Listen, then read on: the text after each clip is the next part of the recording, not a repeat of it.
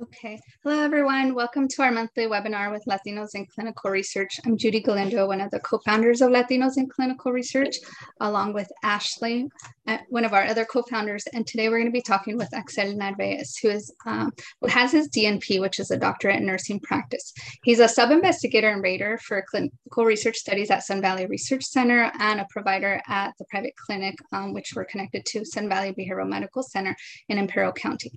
Axel, thank you for being here today. We're excited to learn more about you, your education, your background, your experience, um, and everything you're currently doing. Um, so tell us more about yourself. All right. Well, hello, everybody. My name is Axel. Thank you so much for having me. Um, the and, and the one who was speaking first has Dan as the name, and I know and I know she's not Dan. I think probably the same uh, thing. Ashley, sorry, I'm not going. Hi, thank you. All right. Um, and so she mentioned Nurses Week. Huh? So I, I, I went to the, uh, so we had a health fair uh, at the clinic here at Sun Valley. And then last week, the following week after our health day here, there was a health fair in our local college, Imperial Valley College. And I started off by asking, you know, how many people from the audience were nurses, and nobody raised their hand. So it's kind of, uh, you know, thinking about going the direction of mental health, um, or even going into research, uh, taking the nursing route really isn't one of the main ways of doing so, right? So, how did I get into it? Um, well, it started off when I was very little, and just to make it very brief, right? Uh, as far as background, so I am the son of two Mexicans. They uh, met in Los Angeles, which is where I was made. And but I've been here in the Imperial County, a rural community, Southern California, right next to Mexicali, um, which is in Mexico, about two hours east of San Diego. I've been here since I was 10 years old, so this is where I consider myself from. And uh, when I was in third grade, this kind of sticks out because that is the age where people started reaching out to me for help, specifically in math, right? And as I got older, I kept helping every year. I remember helping and, and math being a subject in which I found myself being good at.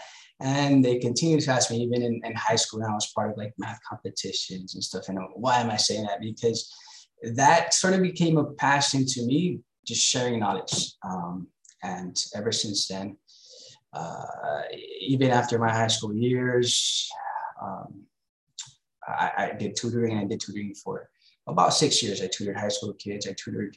And then when I got into uh, IVC, Imperial Valley College, I began tutoring for the nursing program there for the pre, uh, pre-entrance exam, which is called the TEAS test. Uh, I did some tutoring there. So total about six years. Then I became an RN. And um, after I became an RN, I went into the ER. That's where I started uh, in a local emergency room. There's only two hospitals here in this county. And so I started off in Brawley, uh, Pioneers Memorial Hospital. Uh, that's where I started. I continued at the other ER eventually after a few years. Um, but I continued going to school. So then, when, after graduating with my associates as an RN at IVC, I then transferred over to SDSU, which is where I got my bachelor's in nursing. Um, when I was doing clinicals as a nursing student, I, I just fell in love with the ER. So that's what I went for. Part of it was the adrenaline junkie in me. You know, you get really sick patients and you literally are helping uh, save people's lives. Um, so this was all new. This was all very exciting to me. Um, but then eventually I wanted to do more for my patients. So as an RN, you can only do so much. You do a lot for patients, but in a sense, you're um, following orders uh, from other pro- from providers, uh, be they physicians, uh, medical doctors, DOs, NPs, PAs, you name it. So I wanted to do more. I didn't always, um, I guess, agree with treatment plans, and so um, that's what. And, and along the way, I had mentors, and I am very thankful for that. I've been very blessed with awesome mentors. And the one who trained me as an ERN in the ER, he was actually working toward his NP uh, at University of San Diego, which is a route I decided to take. And that was a big influence, just having him and having another mentor who was also working in it, who was also a professor at IVC for me. He was also Um, he had also graduated from the University of San Diego. So I decided to take that route. Uh, I decided to skip the master. So when you think about a nurse practitioner, most over half of nurse practitioners uh, have their master's degree. Only 2% of nurse practitioners have a doctorate degree. I decided to skip the master's. I decided to go from my BSN to DNP, the doctor of nursing practice um, at USD, which I'm happy they had that option. Uh, full time took me three years. Tough times. I also had a little one. I had a baby. The first, my baby was born. He's three now. Um, the first semester that I started uh, my doctorate program. So I was also working at the time. And so that was very difficult, but I made it, graduated on time, stuck to the plan. And along the way, again, great mentors. Uh, I got to follow um, different nurse practitioners, different clinics. But I was very uh, fortunate to have followed our first psych NP here in the county. So when you talk about you know needing services in your county, being in a rural community, uh, needing all kinds of services, but mental health being one of them. Um, she had already been a nurse practitioner.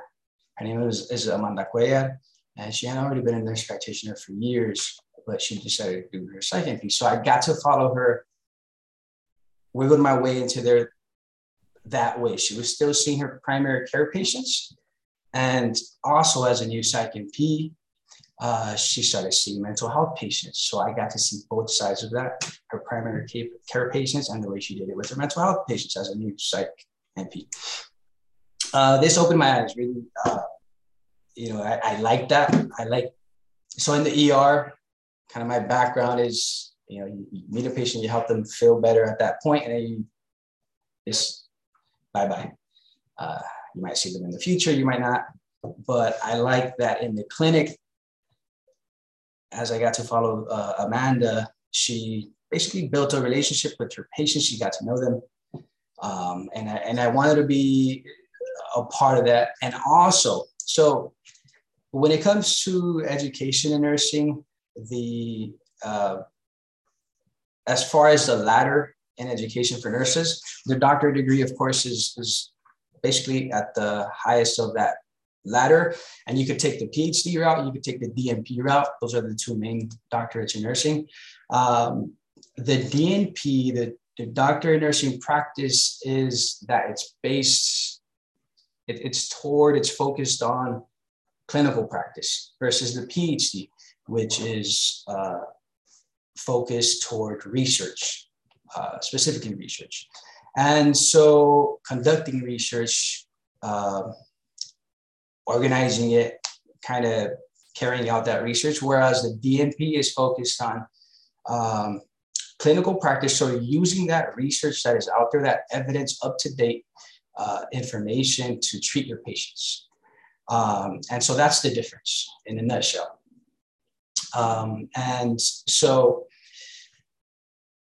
for the DNP, so similar to the PhD where you have to do a dissertation, uh, the DNP you also, at least at USD, they ask for a project. And the project is termed EBP, uh, which stands for evidence-based project. So I got to work on a project um, for adolescent depression. So teens between the ages of 12 and 17 at a local uh, outpatient primary care pediatric clinic.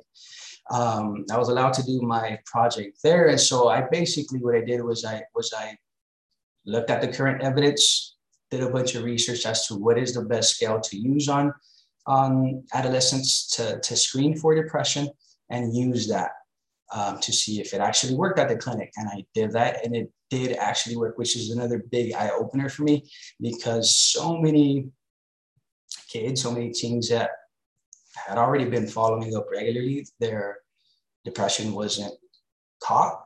Um, there wasn't a standard screening process for depression.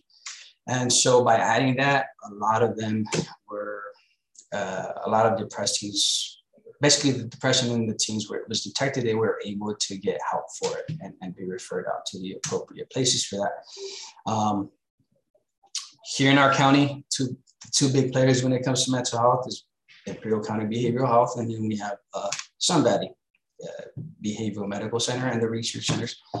Um, and so um, those were two big influence, influencers for me and why I decided to go into mental health.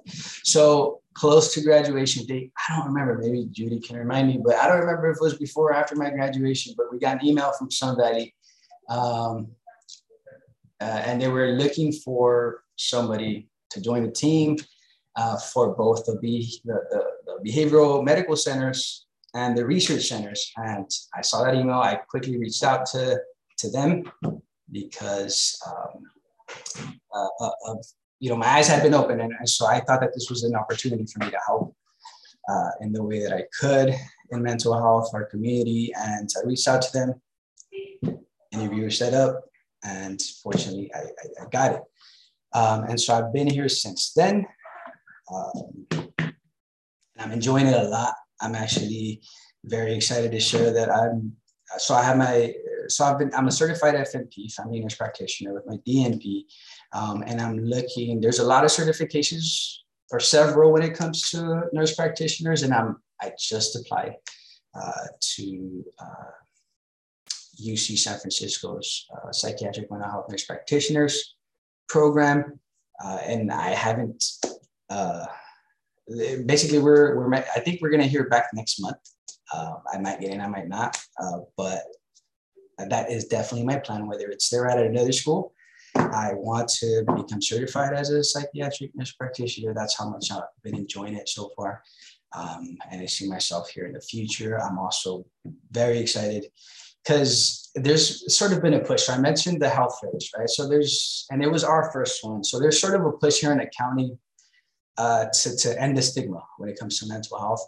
And um, part of that, I think, is not only, well, reaching out to the community, doing these health fairs, giving them information about mental health services.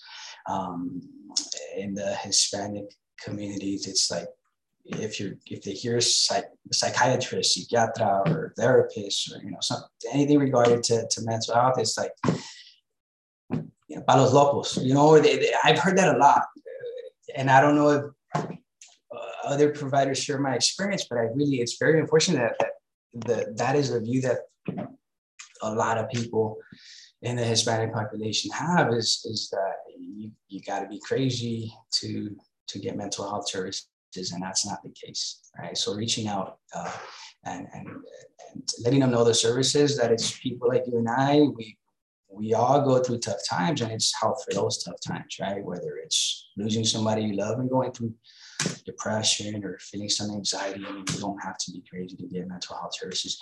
And, and, and so not only is it reaching out to the community, but also training your healthcare professionals. Um, so even within the healthcare profession, there's, there's stigma as far as getting mental health care. Um, does anybody sort of question or bat an eye when you say you went to your primary care provider? I mean, it's just kind of a normal thing, but but why do people look at getting mental health as something negative, right? So even within the healthcare professionals, it is letting them know like what it's about. So when it comes to hospital, for example, my background, the hospital and the ER especially, if you get a mental, if you get a psychiatric patient, that's kind of the worst of the worst, right? I mean, they're there because they're going through really, really tough times. So it can be suicidal, homicidal, um, you know, and so that's kind of the the that that's part of the stigma because when you get psychiatric patients, that's that's a nurse's experience, that's a doctor's experience at a hospital, anybody who works in a hospital.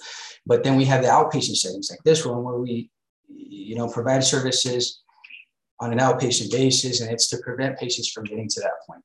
And so I we we actually are going to partner up here with San Diego State University, which has an extended campus in both Brawley, basically our county two campuses here in Brawley and one in Calexico, and um, they want to partner with us and have students rotate through here. So I think that's going to be very beneficial. Um, they're going to open up, I think, a new a new pro. They're going to open up a new program, but I think the program that they're going to open up is in sort of an accelerated program to get their bachelor's in nursing. I think straight from high school. Uh, don't take my word on this, but I, I, that's my understanding of it. So I believe that for those students, they're going to get to rotate, rotate through here to see that side of things. And I'm very excited about that because you're going to get to follow a nurse practitioner, uh, being me and providing these healthcare services or mental health services. They're going to see how it is on this side. And this, I think, is going to contribute toward or to ending the stigma. Um, and I, th- I think well, I did get set up to teach for them as well. They want me to teach mental health there for that new program, and so I'm also excited about that. So, um, awesome. I think Thank I think you. a bunch of good things coming. That's really that's really really great, and you, you've touched on so many important topics. And one is that um, it's really great to hear that you and, and then with Judy and y'all's team that you guys are giving that opportunity to students because you know as you were talking about your education pathway, I think a lot of the the scenarios are, I mean, me included, because I was actually a pre-PA, um, you don't get those opportunities to know that you can go the research route, right? So um, that's really great that you had that opportunity uh, during your schooling and things like that, that you got to get exposure and you kind of had, uh, were able to end up uh, within research. Um, but you know definitely something that i wanted to touch on was what you were talking about with stigma right because um, i used to work in the er i was a medical transcriptionist and i, I followed the providers and so um, i understand what you were talking about with you know the psych patients and the stigma and all those kinds of things. And i was just curious you know for you having seen both sides in the er and outpatient um, have you kind of seen more or less like where the stigma is coming from? And obviously more specifically within the minority community because i believe that y'all's area is more predominantly minorities. Um, you see that the stigma is more of the issue of like lack, lack of education or um, just not necessarily trusting you know provider uh, contact and moving forward with research and things like that yeah so yeah i don't think it's lack of education uh, because even among educated individuals, there is a stigma, like I said. Um, and I'm still doing ER part time. So awesome. uh, I've heard a lot of comments and, oh, you're working in psychiatry now, like, like it's a, like, you know, like it's a bad thing. And, and, and like I said, it's very, very unfortunate um, that means, so, so this is, these are educated individuals, healthcare professionals, right? So I don't get that from everybody, 100% of the people, but it's, it's pretty often. Um, and so if that is among the educated individuals, healthcare professionals, imagine among the, the population that isn't educated uh, uh, or doesn't have any healthcare background. Um, sure. we uh, actually have a hand raise. Uh, Haiti, so sorry if I mispronounced your name. Yeah, no, that's fine. It's Heidi. Um, actually, I do want to touch on that. I think it's really important that that is one of your focus because I think, um, well, I've seen firsthand in the Latinx community getting you know, mental services, any type of help is frowned upon.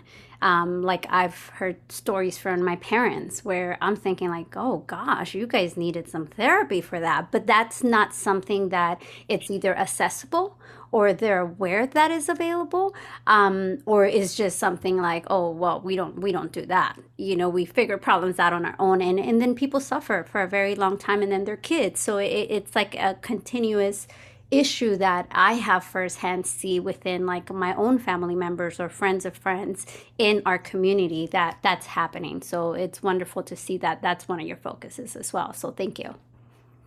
Thank you. Thank you. Yeah, and you're right. They do let it go on these mental health problems until it just becomes it gets to the point where you know we need the help and, and at that point it's just kind of undeniable and they, they come for help and, and, and often i see or I talk to people, parents or just patients, adult patients, and it's like, I wish I would have come to sooner. I wish I would have reached out for help to sooner before it got to that point. Um, and so that's that's also very other. So if there is hesitance to just seek out help that has a lot of evidence behind it, right? So uh, there's been just tons of studies on medications, there's first line treatment, second line treatment, adjunct medication, there's therapy, there's a bunch of options when it comes to mental health, the, the clinical trials.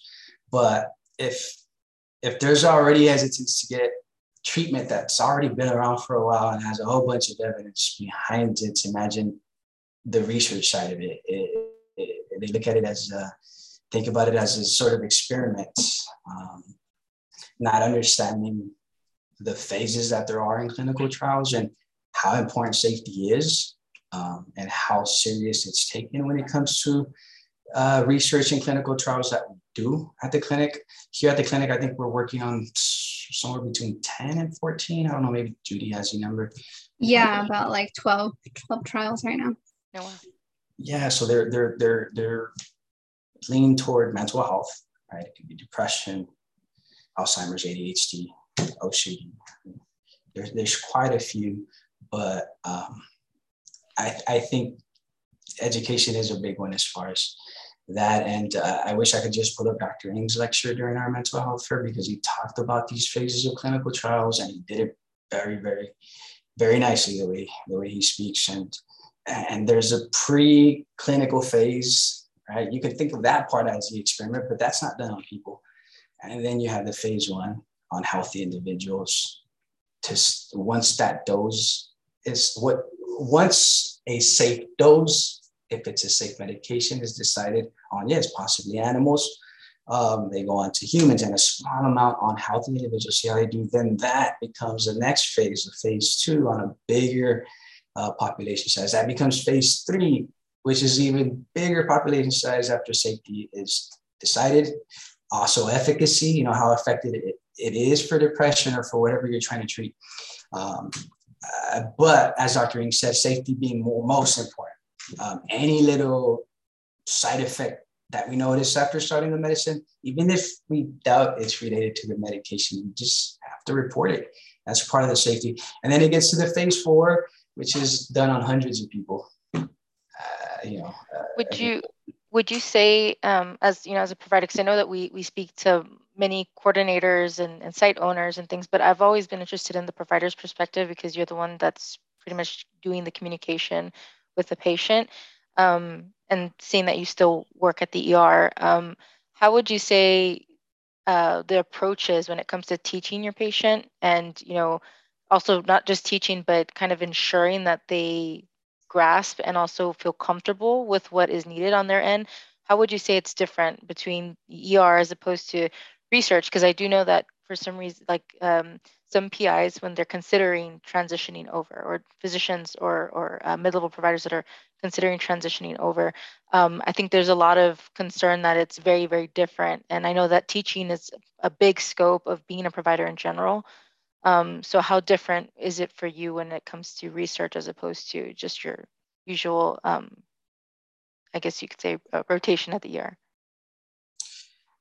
Very different, very different. So um, uh, the ER is the ER. It's really if you, it's it's there to, the ER is there to help with emergency situations, right? And if it isn't an emergency where you told follow up with your primary, follow up with a specialist. If you broke a bone, and follow up with the orthopedic surgeon or wherever it might be, right? But when a lot of the times when mental health symptoms are brought up, anxiety or depression, if it's severe enough, then you might be evaluated by specialists, right? Here in our county, it's Imperial County Behavioral Health that they they go and evaluate the patient and decide whether they say to go home, follow up with them, or they have to be held there, right? But if it's not to, to that severity, are they going to address your anxiety? Probably not. Uh, if you're complaining of chest pain, then hey, let's make sure this person isn't having a heart attack by doing a blood work, an EKG, chest X-ray, uh, maybe. And then if if all that is normal, then you're good to go. Are you going to be prescribed something that's considered first line for anxiety? If that was your complaint, no, probably not. You're, you're going to be told to follow with your primary. So this is what we do here. Those, those people we can help. Um, and when it comes to research, research is very different because it's very meticulous and you have to follow steps and you have to report these things and you have to make sure it's conducted in, in a certain manner, right? So as a sub-investigator for the research department here at Sun Valley, um, Dr. Ng, Bernardo Ng is a principal investigator. And so he's responsible for making sure that we conduct the research appropriately, take the take certain steps, the appropriate steps. Again, patient safety is a big concern. So um, we have to keep safety in mind. And I'm so as a sub investigator, I help him with that. So if he's not here and a research patient comes in, needs a physical exam, then I can do that physical exam. I can review labs. I can talk to the patient. I can help decide whether they meet inclusion or exclusion criteria. It all just depends. And sometimes it gets very tricky when it comes to criteria. Um, if they have other health problems, it can get even trickier uh, to see if they decide or not. So we have people that we can collaborate with be that their providers that they already see, comparing results. Um, we also have for the clinical trials, the clinical trials have a medical monitor. So this is a physician that's um, that we can reach out to and, and, and they can help us decide whether the patient is a candidate for that study or not. Again, safety being a big thing. And I think just teaching the community about how many, and again, providers have a lot to do with this right? If I talk to my patient about a possible study for them, I gotta let them know how how how I how we take these safety steps so that they're not as concerned. They don't think of themselves as, as guinea pigs in an experiment because we don't even do phase one or phase two trials here. We do phase threes and phase fours. And we talk about how much safety is is is important and at that phase threes and phase fours, I mean the medication at that point is is pretty safe.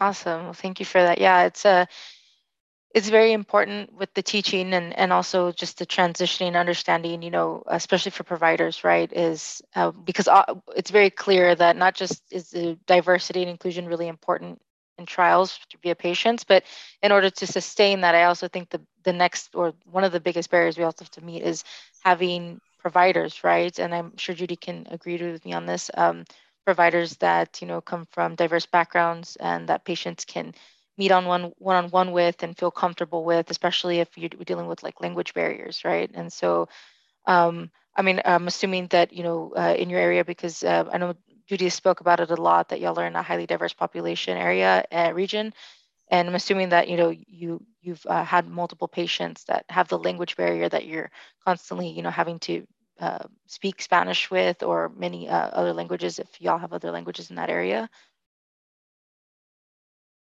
Yeah, so our population here is about 80, 85% Hispanic, Latino population. Um, and we know that in the United States, it's, it's close to 90%. Uh, I'm sorry, about close to 20% of the population. I want to say about 19% is Hispanic Latino, um, but, but less than 5% are involved in, in, in clinical trials or in research, our population here is 85% Hispanic Latino. So I really, really am interested. And I, I don't have any numbers uh, to, to, to, share with you, but I'm really interested as far as our research department. I don't know if you can pull those numbers up, Judy, somehow, but how many are, are, are, are actually Hispanic or Latino? I mean, keep it in yeah, mind. that's actually a good question. I haven't done that um, in a while. I probably have to do it, but I would say about eight, 80% of those are, probably 70 to 80% are um, Latinos, um, bilingual, or Spanish speakers. It just depends. Oh, great. Uh, so, so it's, it's, it's sort of proportionate compared to um, the rest of the country. But even then, there's there's there's very few. I mean, there's so there's so many studies uh, out there that, that we're that we're working on, and, and and some don't have any people enrolled in them, which is very unfortunate. Um, so yeah, I believe we believe uh, here at LICR, and I I know that today we don't have Chris, uh, Monica, or Dan. Um, a lot of things going on at the moment, so we kind of had to you know break the team a little bit. Uh, but um, one of the things we believe is that this is a multi-tier prong approach. You know, I know that with sponsors and really with the hype right now in general is, you know, inclusion and diversity with patients, but really it's it's there's so many angles that need to be addressed at one point, right? And and, multiple points. And uh, I think it's bringing in new, you know, physicians that have diverse backgrounds, uh, getting them more acquainted with research, approaching colleges and universities and introducing this to students that would actually like that alternative route right and and then ultimately you know the patients as well and doing the full rotation view and um, and I guess for those that are on here today, if you weren't aware, because I do see some new people in today,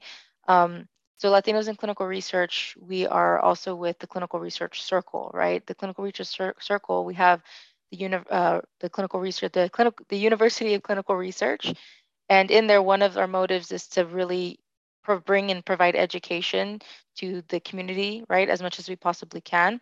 And one of our more recent ones is uh, the College for Clinicians, right? So this is for NPs, PAs, doctors that want to come in, that want to get educated on research, right? And it's a quick, like I think, five week uh, um, session that they go through, and they pretty much get all the information they need. And so um, ultimately, LICR, you know, we're here to provide free content get connected, you know, with uh, individuals like Axel, right, that are going through, you know, this uh, their phases through research and and from beginning of education now into, you know, your actual professionalism as a PhD. Um, and we take these recordings so that you know we can go out there and educate um, individuals interested in the industry, already in the industry, or even potential patients, you know, if, that are wanting to know more about research. So it definitely also comes down to us as members, for those that are here today and those that you know later watch this recording um, and sharing this information because it's very, very valuable information for people that, um, you know, don't know much about what's out there. And I apologize as a rant, but I don't know, Judy, if you had any more questions. Um, yeah, actually, I did. Now that you've been exposed to working in research, you know, you're, you're a provider, you've worked at the ER. Um, have you run into people who are interested in working in research, or how would you say we go about getting more people into research that are NPs, PAs, doctors, or various other backgrounds that can work as sub investigators?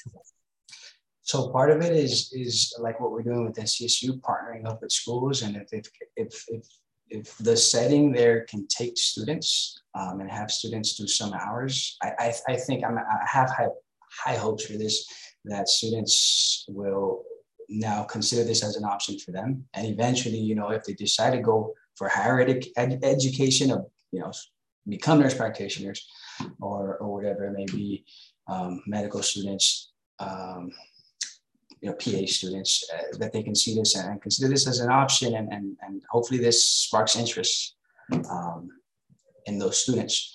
Uh, but also another part of it is just uh, reaching out to schools and, and letting them know that if you have like like like you did at University of San Diego, if you have a position, let them know because a lot of these new grads, um, new providers are definitely looking for jobs, um, and and that's another way. But uh, and at least that's the way they got me here. um, those are just some of the ways I can think of at this moment. But I'm sure there's a ton of other ways. Oh, and another thing I would I would sort of uh, mention to to LICR. Uh, first of all, I didn't, I didn't really know you were out there until I was asked for the for the interview, right? So, but I think, and I was looking at your page and all the videos, and you do them in Spanish too, and there's so much education you do. I think it's great. Like consider setting up at the mental health for you know even our next mental health care uh, fair next year. You know, consider being here. That way, your information is out there, and I mean, I think it's I think it's great. What you do is great. And again, I was looking at your videos, and they're awesome. So much yeah, I think I think that's something we're trying to do in the community, or I'm trying to do more and kind of promote both the clinic research, you know, I think it was in clinical research. So it's it's a lot of work because uh, it's like a grassroots effort, you know. So it takes reaching out one person percent at a time. But I think we're doing a lot more this year. COVID kind of held us back. There wasn't a lot of events in the community, but hopefully this year we start reaching more people in our community. Most definitely, especially we have our amazing uh, Chief Networking Officer here today, Christine. She was actually there at the uh, Diversity Conference in Austin this month. Uh, shout out to you, Christine. Um, yeah, we, we're we're doing everything we can right now to really just expand ourselves as much as possible. Um, we are actually, I think, one of the youngest organizations right now that are out there for research, especially within the you know diverse community. So um, we're really doing our best to try to keep up and and just you know move as fast as everybody's also trying to involve us you know it's just it's a learning curve but we're definitely wanting to do everything we can. And one of the ways that we can do that is through you guys right? You guys keep sharing our posts you know um, telling people to come to our website and subscribe right? Um, and and going to our linkedin and really doing us a, a, favor and just again sharing and commenting so that we can get that algorithm moving and really get our name out there as much as possible because we're only going to be able to do as much um, so much as we have you know eyes and ears and, and hands going and sharing that information for us as well yeah, and I think it's important, like these videos that we're doing, is that we're opening, we're highlighting these different positions that exist, right, in research, or people with different backgrounds and how they can get into research, or the ones that are working in research, because a lot of people don't know. Um, I think I remember Dan had sent us a message about, was it an NP or PA that told them to stop promoting the the trainings because they can't work in research. That they didn't know that they can pretty much do what they do it in private practice yeah um, in research. So i think that's lack of information they're not aware um, so we're trying to share that and at least get more people into clinical research too that way. Definitely definitely well thank you so much axel for you know sharing uh, you know your path with us and everything that's you know going on and we appreciate your your you know nice comments about the organization. You know we really appreciate it and doing our best here and we really would love to you know have you back on sometime. Uh, but yeah again you know thank you so much and uh, just in case uh, i know we had one question but if anybody else has any questions feel free to chime in real quick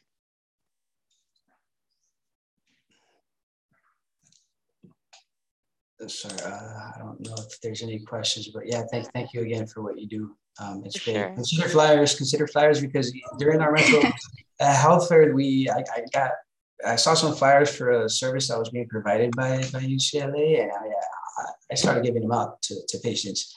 So I would do the same if I had flyers for you, even though, you know, if I do get a, a patient that is a Spanish speaking patient, I, I would definitely uh, refer them to, to your website and to check out the videos because the time we have with the patients is very limited. So having something like your page available for them with videos explaining what researches with clinical trials are is very helpful.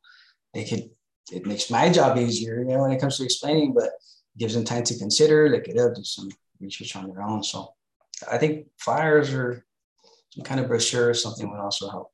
And your merchandise is pretty cool. Thank you so much. I, getting a mug or something. I was looking at Thank you so so much. Oh my gosh, thank, thank you. Thank you for having me. Yeah, thank you. Sure. All right, Judy, I don't know if maybe you kind of wanted to kick off just, you know, a quick update on like the FDA guidelines on diversity and inclusion and, you know, uh, what exactly, you know, some updates on that. Um, you know, I think we are gonna save that for another call because I know okay. Monica wanted to be part of it, and then I'm not sure who else. So maybe we can, and that's probably gonna be a longer discussion because I think there's so much we want to dive in and what it means to the industry, to sites, sponsors. Um, so maybe we can set up another time for that. For sure, for sure. Well, then you guys, you heard it here, right? We're going to have another one. Uh, another meeting we'll be updating you either through the email and as well you know our social media. So please you know if you haven't already added us go to our website latinosinClinicalResearch.com um, follow us on the social media so that you can always make sure that you you, you don't miss any of these webinars. Um, this summer we're going to have a few things uh, definitely you know coming down the the pipeline that are really interesting. So please you know do don't miss out. Um, and also please you know share the content that we have the recordings. It will go a long way. Uh, share any information you have and and you know invite individuals to these webinars so that we can you know meet up, network, and and you know do great things. awesome. Thank you all so much. You guys have a great week and till next time. Thank you. Bye.